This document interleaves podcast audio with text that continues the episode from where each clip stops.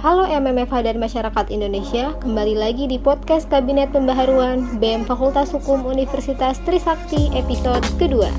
Perkenalkan, namaku Vira yang akan membawakan podcast kali ini dengan tema Pandangan Mahasiswa Terhadap Penerapan New Normal.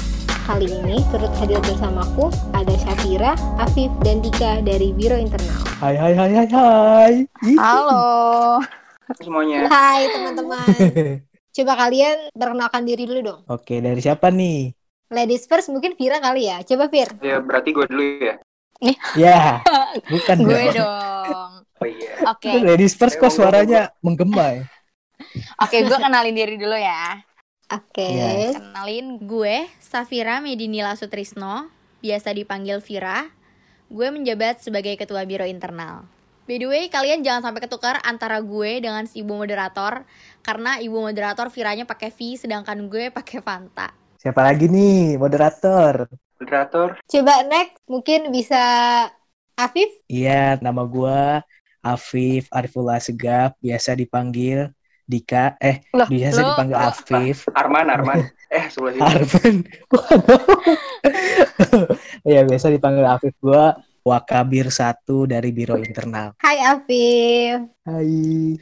Oke, last Salimut. but not least, Dika, introduce yourself. Halo semuanya, nama gue Rizky Mahardika. Panggilannya Dika. Gue dari Biro Internal. Jabatan gue Wakabir 2. Salam kenal ya. Hai Dika. Hai. Oke, jadi teman-teman, tema podcast kedua kita kali ini itu pandangan mahasiswa terhadap new normal ya. Seperti yang kita udah tahu, kalau misalnya ada beberapa kota di Indonesia yang udah mulai memasuki fase new normal. Menurut kalian gimana sih tanggapan kalian ini tentang new normal? Dari siapa dulu nih? Siapa dulu nih? Siapa dulu nih? Mungkin Vira kali ya. Kira, oke. Eh, kalau gue pribadi ya, kalau ngebahas new normal ini agak khawatir ya sebenarnya. Karena kan kalau dilihat-lihat dari jumlah peningkatan pasien COVID-19 aja nih, Iya. per hari ini, ini tuh tanggal berapa nih? Mohon maaf gue lupa nih. Tanggal, Tanggal 11 Juni 10. ya. 11. Tanggal 11 sih. Iya. 11 Pak. tanggal 11 Bu, Juni Bu, ini 11. terakhir tadi gue lihat di websitenya resmi website dari Kesehatan Republik Indonesia itu udah kena 900 lebih. Bahkan kemarin tanggal 10 katanya paling tinggi ya. 1000 berapa tuh? Benar. Ya Rekor. Oh kan iya? naiknya Iya, paling bener. tinggi. Iya. Hmm. Nah, kalau Oh. misalkan dikaitin untuk penerapan new normal ini agak serem gak sih? Kayak Indonesia tuh seperti kurang siap untuk menghadapi penerapan new normal ini. Gitu loh, Hmm. dari segi peningkatannya pun masih tinggi. Gimana untuk eh, mungkin fasilitas pendidikan, fasilitas umum, transportasi umum seperti itu, ya gak sih? Ya. Nah, menurut gue juga ini tuh hasil dari ketidakdisiplinannya masyarakat Indonesia. Yang mana kita tahu sendiri masih banyak masyarakat yang belum disiplin dalam penerapan new normal ini. Nah, ini tuh harusnya bisa diminimalisir kalau kita sendiri menerapkan protokol kesehatan dengan baik, ya kan? Iya, protokol Mm-mm. kesehatan. Gitu sih. Kalau Afif gimana nih, Viv? Tanggapannya Viv? Gua nih, gua Afif Iya. ya. Oh iya. Siapa? Anda Eh. siapa? Mohon maaf ini suara Emang siapa? Anda siapa nih, Viv? bukan gue yang Afif ya? Iya, Waduh. Oke, eh, makasih nih eh, udah dikasih waktunya nih. Kalau menurut gua ya antara bagus atau tidak sih ya. Benar juga tadi kata ketua biro kita nih, asik ketua, ketua biro tercinta kita, Kakak Vira. Paling sibuk. Benar juga bahwa Paling masih sibuk. banyak Hmm. Aku Masih banyak aja. yang- eh saya mau melanjutkan ini Oh, ya. iya. Anda Baik, diam Bapak. dulu. Iya, Oke. siap. menurut gua benar juga Vira itu bilang bahwa masih banyak yang terpapar virus corona ini terus masih masih terus meningkat lah istilahnya. Terus kalau dipergunakan apa sih diaktifkan nih new normal ini nanti ke depannya mungkin bukannya malah menurun malah tambah membludak malah tambah banyak lagi yang terpapar virus corona. Tapi gua Iya. juga bisa melihat ada sisi baiknya sisi baiknya itu ya pemerintah memperlakukan era new normal ini karena dia mempertimbangkan ekonomi. Iya, benar nah, sih. kemarin kan Iya, kita juga benar ya. Iya kita PSBB itu kan diem di rumah, nggak boleh keluar, nggak boleh beraktivitas apa pun. Berarti kan kita nggak mendapatkan pendapatan gitu loh, nggak bekerja, nggak melakukan hal-hal lain gitu. Iya, meskipun banyak orang yang ekonomi. online gitu ya. Mm-mm. Iya, Meskipun apalagi Usahanya kita online. online. apalagi orang-orang yang usahanya berdagang kan ha- harusnya sih Nah, lebih iya, lebih lebih- merasa lah, itu lebih kalau berasa direct. bahwa ada penurunan.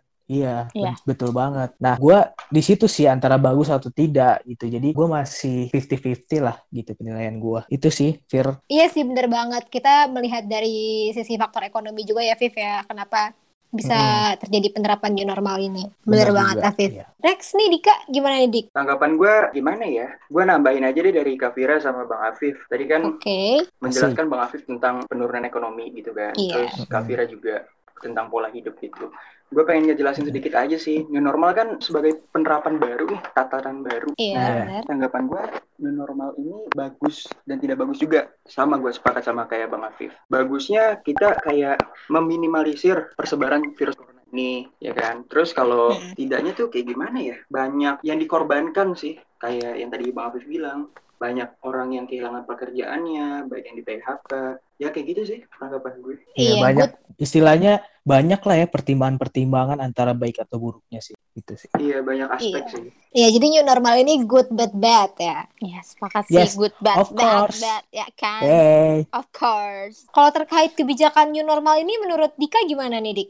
Ya, menurut gue kebijakan ini harus ya dilakukan di Indonesia lah, harus diterapkan. Soalnya yang seperti tadi gue bilang, banyak loh orang-orang yang kayak ekonominya turun gara-gara pandemi ini. Ya kita juga nggak mau kinerja mereka, aktivitas mereka terganggu terus gara-gara ada masa PSBB. Nah, new normal ini kan sebuah terapan baru yang tadi gue bilang juga. Ya Iya. ini sebagai meminimalisir lah supaya orang-orang yang dari kemarin tuh sebelum masa new normal ini kehilangan pekerjaannya, terganggu produktivitasnya. Ya mungkin untuk terapan new normal bisa membantu sedikit sih. Semoga ya. Iya Kalau semoga bener dengan banget. pola hidup yang baik juga ya, mematuhi apa yang sudah diterapkan oleh pemerintah, protokol kesehatannya Benar. dijalani dengan baik. Bener, Ya, kita harus pakai tetap- masker. Ya kita harus tetap memperhatikan protokol kesehatan yang ada juga ya biar kita terhindar dari virus. Iya, pakai masker, Betul pakai APD sekali. ke kampus ya kan. Aduh, masa pakai APD? Bukan APD juga dong. Ya kalau menurut Afif gimana nih Viv? Kalau terkait menurut kebijakan Afif ya. new normal ini gimana nih? Menurut aku ya, Iya, menurut kamu. Uh, kalau gue sih ngelihatnya dari kebijakan dari sisi pemerintah ya, sebenarnya gue belum melihat secara pasti kebijakan-kebijakan apa yang dikeluarkan oleh pemerintah, baik itu pemerintah pusat maupun pemerintah daerah gitu loh. Hmm, Tapi iya. Era new normal ini bukan berarti corona selesai, bukan berarti tugas pemerintah itu selesai, tapi malah awal dari sebuah perjalanan yang panjang. Asik, perjalanan Iya, panjang. sepakat. Iya bener banget. Jadi- Yang mana kita harus Uh, eh, hidup berdampingan ya sama si virus ini tuh. Kita harus membiasakan Hmm. diri bersama virus ini. nah itu sesuai dengan slogan kita, Bineka Tunggal Ika. Yo, Yoi. selain hidup beragama juga kita hidup dengan corona. Iya iya. Iya, iya, iya, iya. Lucu Oke. banget sih. Iya, iya, iya. Oke, kita kan di sini kita udah tahu kan, kalau saya ada beberapa negara yang emang udah menerapkan new normal ini. Salah satunya tuh Jerman. Dia udah mulai new normal sekarang ini. Kalau menurut kalian ya compare dengan negara lain, dengan kebijakan-kebijakan yang ada, kita siap gak sih menghadapi new normal ini? Oh iya, iya bisa dilanjutkan. Gimana? Mungkin Vira, Vira nih ya. Coba gimana Vir sebagai ketua biro internal nih? Kalau ngomong-ngomong kesiapan Indonesia dalam penerapan new normal ini, gue rasa sih ini udah cukup kayak kita tuh lagi berancang-ancang gitu. Nih kayak misalnya Jakarta. Di Jakarta sendiri yang seperti yang kita tahu udah kayak bahasa GC-nya tuh lagi siap-siap lah ya untuk terjun ke dunia new normal ini. Mulai dari si PSBB ini dilonggarkan. Iya, udah benar. transportasi umum udah boleh. Kayak kemarin nih ak- akhir-akhir ini kayak baru dua harian gak sih? Ojek online itu udah boleh beroperasi kembali nih untuk angkut Iya, penumpang. benar. Iya, Tapi penumpang. dengan protokol kesehatannya pakai Mm-mm. Malah gue lihat, gue lihat ada yang pakai ini ya. Apa sih yang belakangnya itu benar, plastik gitu? Plastik, plastik gitu ya. ada sekat antara drivernya sama penumpang ya kan. Anjay, ada Terus sekat. katanya harus bawa helm sendiri gitu. Mungkin biar Hmm. ya kita perlu mencegah adanya virus corona ini dong. Tapi Itu tetap penumpangnya disuruh bawa motor sendiri nggak? Iya, mendingan bawa enggak motor dong Bapak. Iya. Kirain bawa helm usah sendiri, bawa motor sendiri. Oh iya. Tapi kalau aku sih balik lagi ya, lihatnya justru kayak Indonesia masih terlalu mentah untuk menerapkan new normal. Kenapa? Ya kayak Hmm. untuk Indonesia sendiri kan WHO itu udah menerapkan enam syarat untuk kayak semacam new normal inilah ya. Kalau suatu negara ingin memasuk ke kehidupan Iya. normal barunya, itu tuh ada enam Mm-mm. syarat. Nah, bahkan ada beberapa Hmm. syarat yang Indonesia ini belum penuhi. Salah satu syarat dari WHO yang belum dipenuhi oleh Indonesia itu pemerintah bisa membuktikan bahwa transmisi virus corona sudah dikendalikan. Nah, sampai saat ini aja seperti yang aku udah singgung di awal, itu kita masih melonjak tinggi gitu pasiennya dan belum turun gitu. Iya, iya. iya. Jadi iya. jadi intinya ya harus ada yang mengontrol gitu loh. Ini Nah. terkontrol nggak nih virus corona ini nih? Hmm. Betul. Eh, kalau belum terkontrol, ya kalau belum terkontrol, terus kita udah masuk ke era new normal, nanti semua pada saling ketemu, saling beradu fisik, asik beradu fisik, ngapain aja beradu fisik? beradu fisik. Jadi ketular Nah, kok beradu fisik. Mm-mm, jadinya malah tambah banyak gitu loh, nggak nggak nggak tertampung itu Iya, sih. benar. Ya, jadi menimbulkan banyak kekhawatiran juga ya sebenarnya. Iya, karena belum juga. karena dirasa belum mumpuni. Mm-mm. Iya. Kalau Dika gimana Dika? Gini loh, persiapan Indonesia tentang new normal dibandingkan negara lain kan? Iya. Iya. Nah, kembali lagi nih pertanyaannya itu siapnya kayak gimana? Kalau menurut gue ya siap nggak siap juga sih. Kayak misalkan kalau kita compare ya, kalau compare sama negara Jerman yang tadi Kak Fira udah bilang, jujur kita jauh banget sama Jerman sih. Benar Se- benar. Iya, Parah kan? kayak beberapa jam gitu ya ke sana. Jauh banget. Hmm, Tuh. bukan beda itu. Bukan Oh, beda itu, bukan jauh itu. Aspeknya beda, bukan geografi. Oh. Iya. 100 Oke, miles away ya. Iya, jadi kayak kita tahu lah negara Jerman di Eropa termasuk negara maju kan. Kita masih negara berkembang. Ciri-ciri aspek Wow. negara maju kan ya ekonomi yang stabil, terus peralatan rumah sakit yang mumpuni. Sedangkan kita bisa lihat aja di berita sih PHK Kita banyak, mah apa terus, tuh? Iya kan. Terus habis itu kapasitas rumah sakit yang aduh kurang gitu loh Aduh. daripada negara-negara lain. Nah itu menurut gue kurang siap sih Indonesia dibandingkan negara Jerman. Tapi gue juga tidak mengelak kalau new normal ini juga harus diterapkan di Indonesia. Ya Hmm. seperti yang kita tahu lah, kita nggak bisa work from home terus dong. Pasti ada orang yang Iya. mem- membutuhkan Iya, pekerjaan benar. yang Ah, harus ke iya. fisik, secara fisik, fisikal, Iya. fisikal gitu kan. Iya. Makanya penerapan ini Hmm. menurut gue kalau di compare sama Jerman ya nggak bisa. Tapi penerapan ini benar-benar harus diterapin sih untuk memotong persebaran virus corona sih. Mau nggak Ya. mau gitu sih menurut gue. Menurut gue nih justru kita bisa belajar banyak ya untuk penerapan new normal ini dari negara-negara yang udah menerapkan new normal. Kan kayak yang dikasinggung nih, Jerman itu kan merupakan negara maju yang udah menerapkan new normal. Berarti kita sebagai Iya. negara berkembang seharusnya bisa mengambil plus minusnya seperti apa untuk diterapkan Iya. kembali. Jangan justru malah menyepelekan, ah Jerman kan negara maju, kita kan negara berkembang ya Hmm. pantas lah gini-gini-gini. Tapi justru malah harus ada dorongan dari diri kita sendiri untuk ya bisa disesuaikan gitu loh. Jangan Iya, mentang-mentang sebagai contoh kita- lah ya. Hmm, betul. Iya. Jangan mentang-mentang kita menganggap diri kita ini susah, ya jadi tambah susah Hmm. gitu. Jangan jadiin sugesti, ya enggak? Ya, gue juga gue juga sih, pernah baca di Iya. Tirto ID, negara Amerika juga, negara Amerika juga udah memberlakukan new normal. Nah, itu di Hmm, bagian negara apa gitu? Bagian negara Oklahoma Negara atau bagian, apa? negara bagian. Iya, iya negara iya di negara bagian-bagiannya udah udah ada yang memberlakukan. Menerapkan. Nah, kita kan udah ada yang menerapkan. Nah, berhubung kita negara kesatuan ya, jadi negara kita udah satu Indonesia. Satu Indonesia, Iya. satu aja gitu. Nggak semua Satu nggak hukum, banyak. hukum bersatu. Yoi. nah, yang menurut gua kalau negara Indonesia memperlakukan sih lebih gampang ya, karena ada cuma ada satu wilayah, wilayah Indonesia, terus diberlakukan di apa?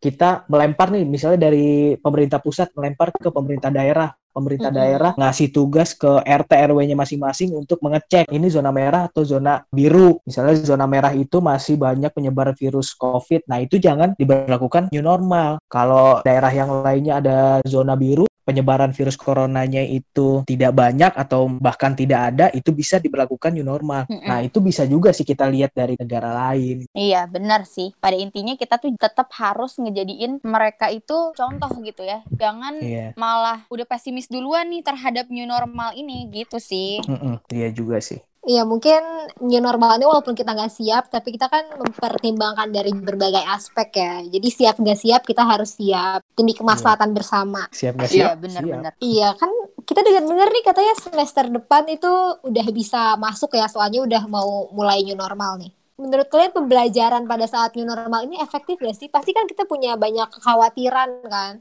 Takut juga Hmm. apalagi Jakarta kampus kita tercinta adanya di Jakarta yang mana kita tahu Jakarta itu terbanyak penyebarannya juga cepat penularannya cepat terbanyak se Indonesia Mm-mm. juga DKI Jakarta Mm-mm. ya menurut kalian gimana Iya. nih mungkin bisa Afif tanggepin gimana nih Afif Iya, kalau dari gua karena kita kan di Jakarta nih, di Grogol, tahu sendiri kan Grogol gimana lingkungannya padat banget kan, macet lah, inilah itu nanti new normal diberlakukan kembali lagi seperti biasa gitu. Kalau menurut gua kita harus lebih aware lagi pertama, terus juga kita harus menjaga lah intinya lah kita ke kampus harus pakai masker, kita bawa hand sanitizer, apa sih hand sani, hand sani? Hand sanitizer. Hand sanitizer. sanitizer. Hand sanitizer. Nah, iya seperti itulah. Nah, terus pakai sarung tangan. Yoi, ke kampus pakai sarung tangan. Mantap. Ya kan naik motor ke kampusnya, make sense. Oh iya, oke.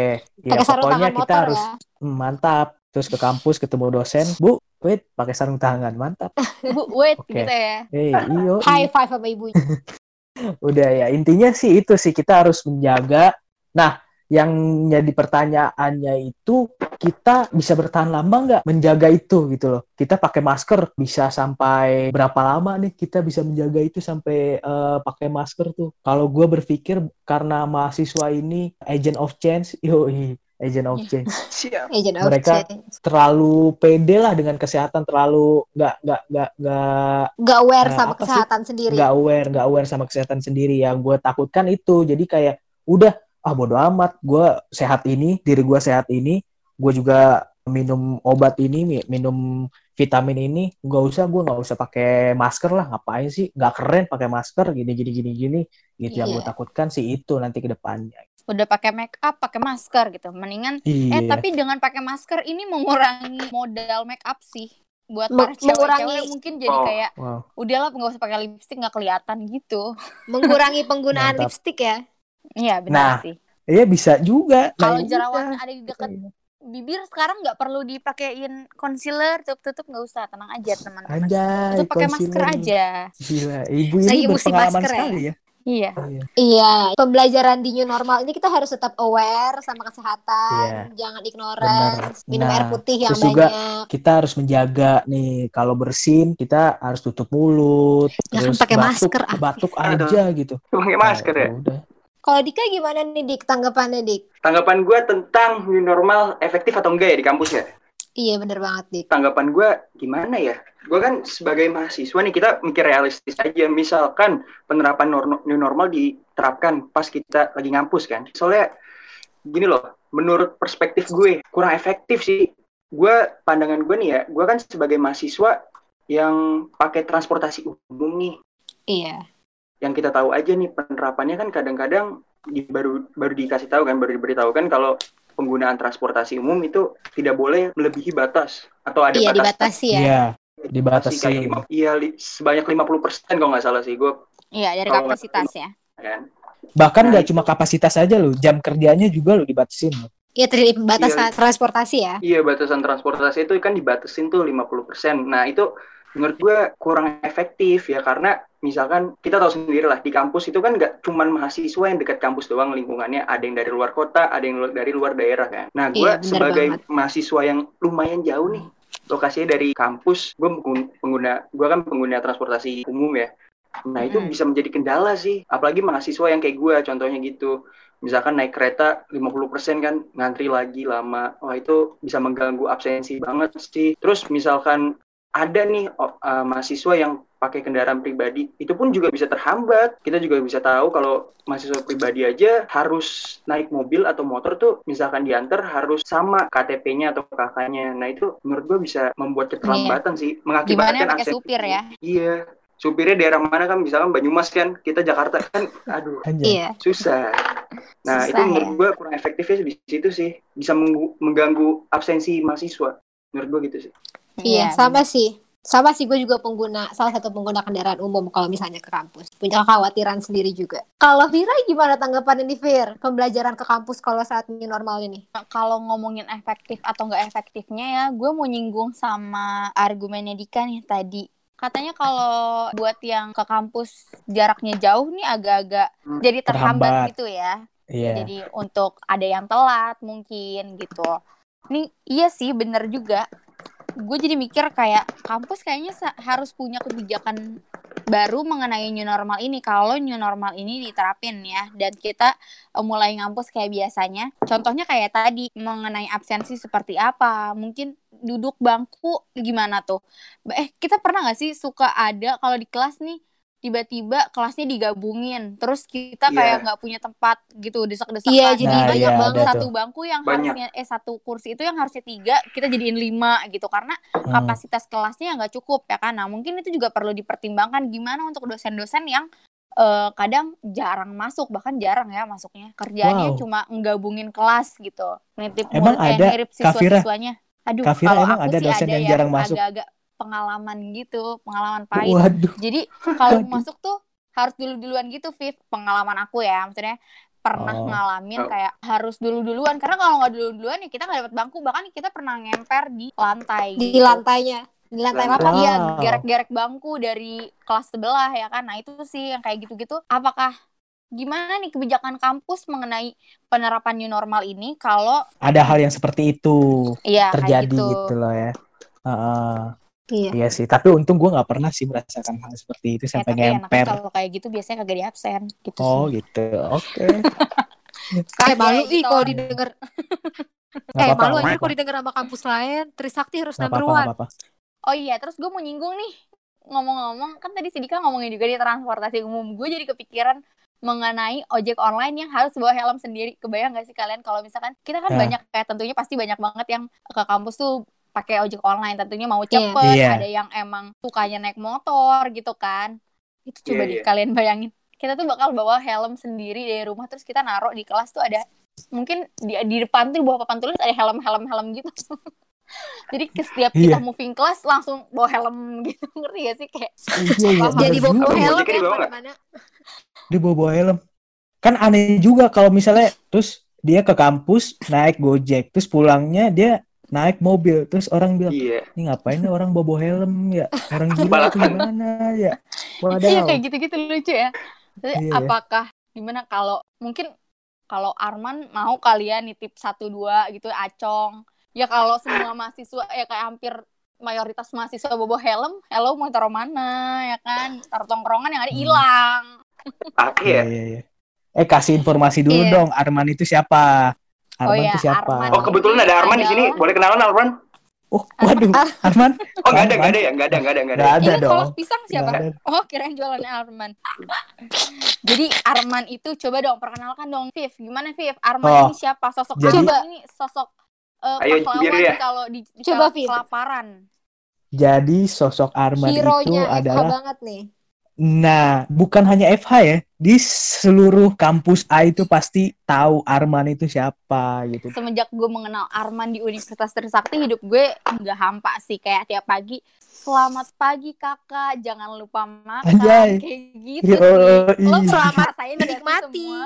Jadi nih Oke, kalau si Arman dalam dia yang nganterin makanan nih Arman tolong anterin makanan dong misalkan ke ruang BEM ya. Oke siap kakak gitu jawabannya. Kalau udah dia kasih nih makanannya kita bayar terus selamat menikmati. Aduh rasanya lahap banget nih gue makan. Ada yang nyemangatin biasanya kagak ada ya kan makan makan blubuk blubuk blubuk Oh, Ini itu gila.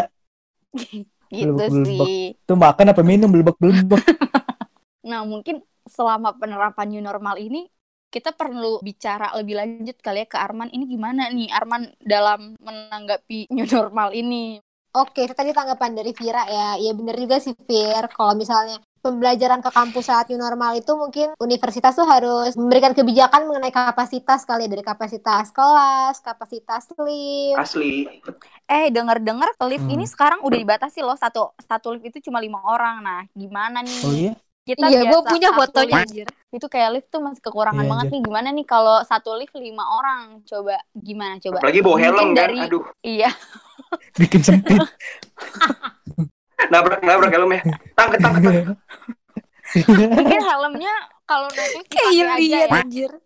helmnya mungkin dipakai aja kalau naik lift biar nggak mempersempit lift kita yang Wadaw. sangat banyak itu ya. Akan ada Yang minimal banget kan. gituin aja pakai pala kan. Oke, mungkin last question kali ya. Coba dong kasih pesan buat kita menghadapi keadaan new normal ini. Start dari Dika kali ya. Pesan gue cuma satu sih, Apa tuh? Cuma satu. kita tuh harus menerapkan pola hidup sehat. Pokoknya menerapkan pola hidup sehat kayak misalkan mencuci tangan, membawa masker dan sebagainya. Pokoknya sesuai dengan protokol kesehatan deh. Pokoknya moto gue cuma satu, misalkan kita menerapkan normal, Iya. harus menerapkan pola hidup sehat. Menurut gue Iya, itu sih. benar-benar. Iya, kita harus tetap sesuai dengan protokol dan tetap menerapkan kehidupan yang sehat juga ya, Dik ya. Iya. Iya. Kalau Afif gimana? Kalau menurut gua ya yang tadi gue bilang sih hal ini tuh bukan akhir dari segalanya gitu lah asik. Jadi COVID ini tuh nggak berhenti sampai di sini, malah masih ada banyak masih ada PR yang mesti kita selesaikan. Pesan dari gua itu pertama dari sisi pemerintah, pemerintah harus lebih giat lagi, harus lebih memantau lebih spesifik lagi gitu. Terus mengeluarkan peraturan-peraturan yang nggak ambigu, peraturan-peraturan yang pasti diterapkan pas untuk COVID-19 ini, untuk era new normal ini.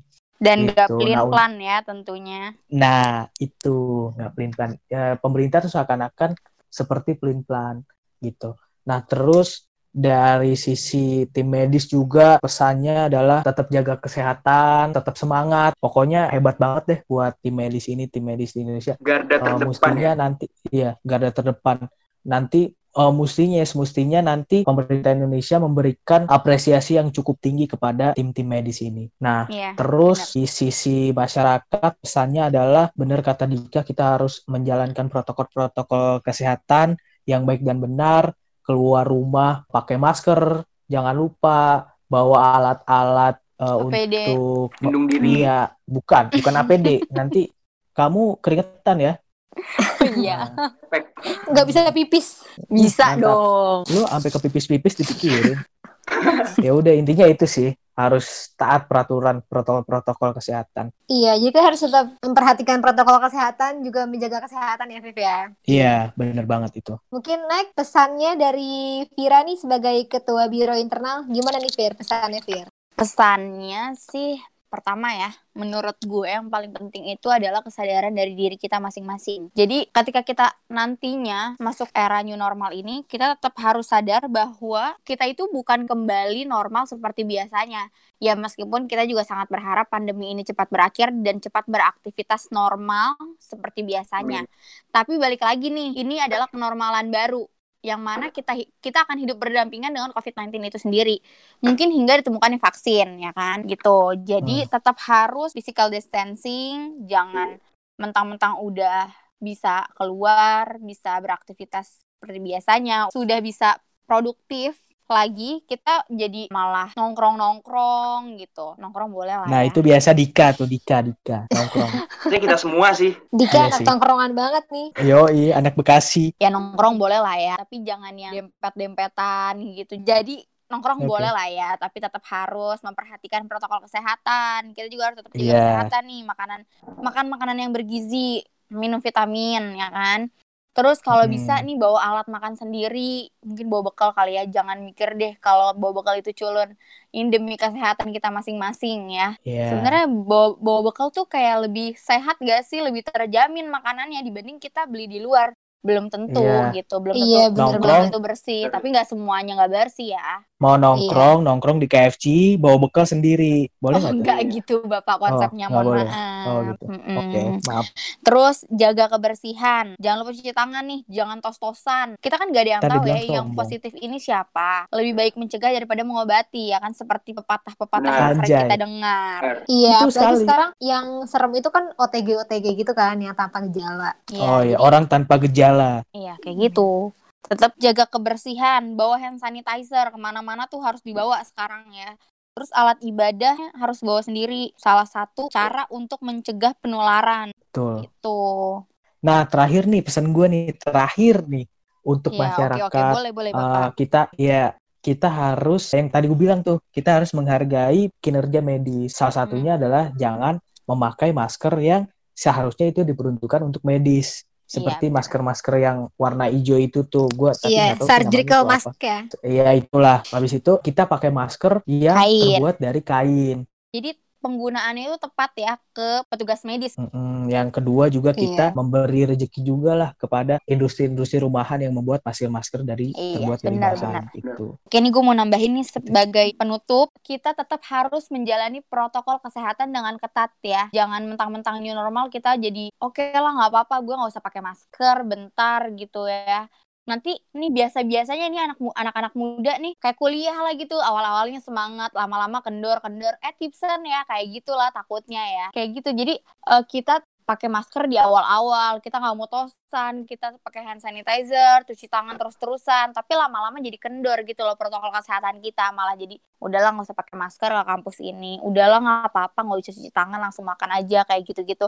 Tetap harus dijaga protokol kesehatannya. Jangan sampai jadinya malah yang kuat akan tetap bertahan tapi yang kurang kuat malah jadi ancaman gitu. Jadi kita tetap harus menjaga diri kita dan lingkungan kita. Jangan lupa untuk tetap saling memberi manfaat kepada sesama agar pandemi COVID-19 ini cepat berakhir baik dari sisi kesehatan dan ekonominya. Udah sih segitu aja pesan dari gue. Iya betul. Iya. Oke, okay, thank you pesannya Vira, Afif, dan Dika. Makasih juga udah mau sharing-sharing dengan kita di podcast kali ini. Thank you juga buat teman-teman yang udah dengerin podcast BMFH episode kedua ini. See you on the next episode. Bye-bye. Dadah. Bye-bye. Dadah.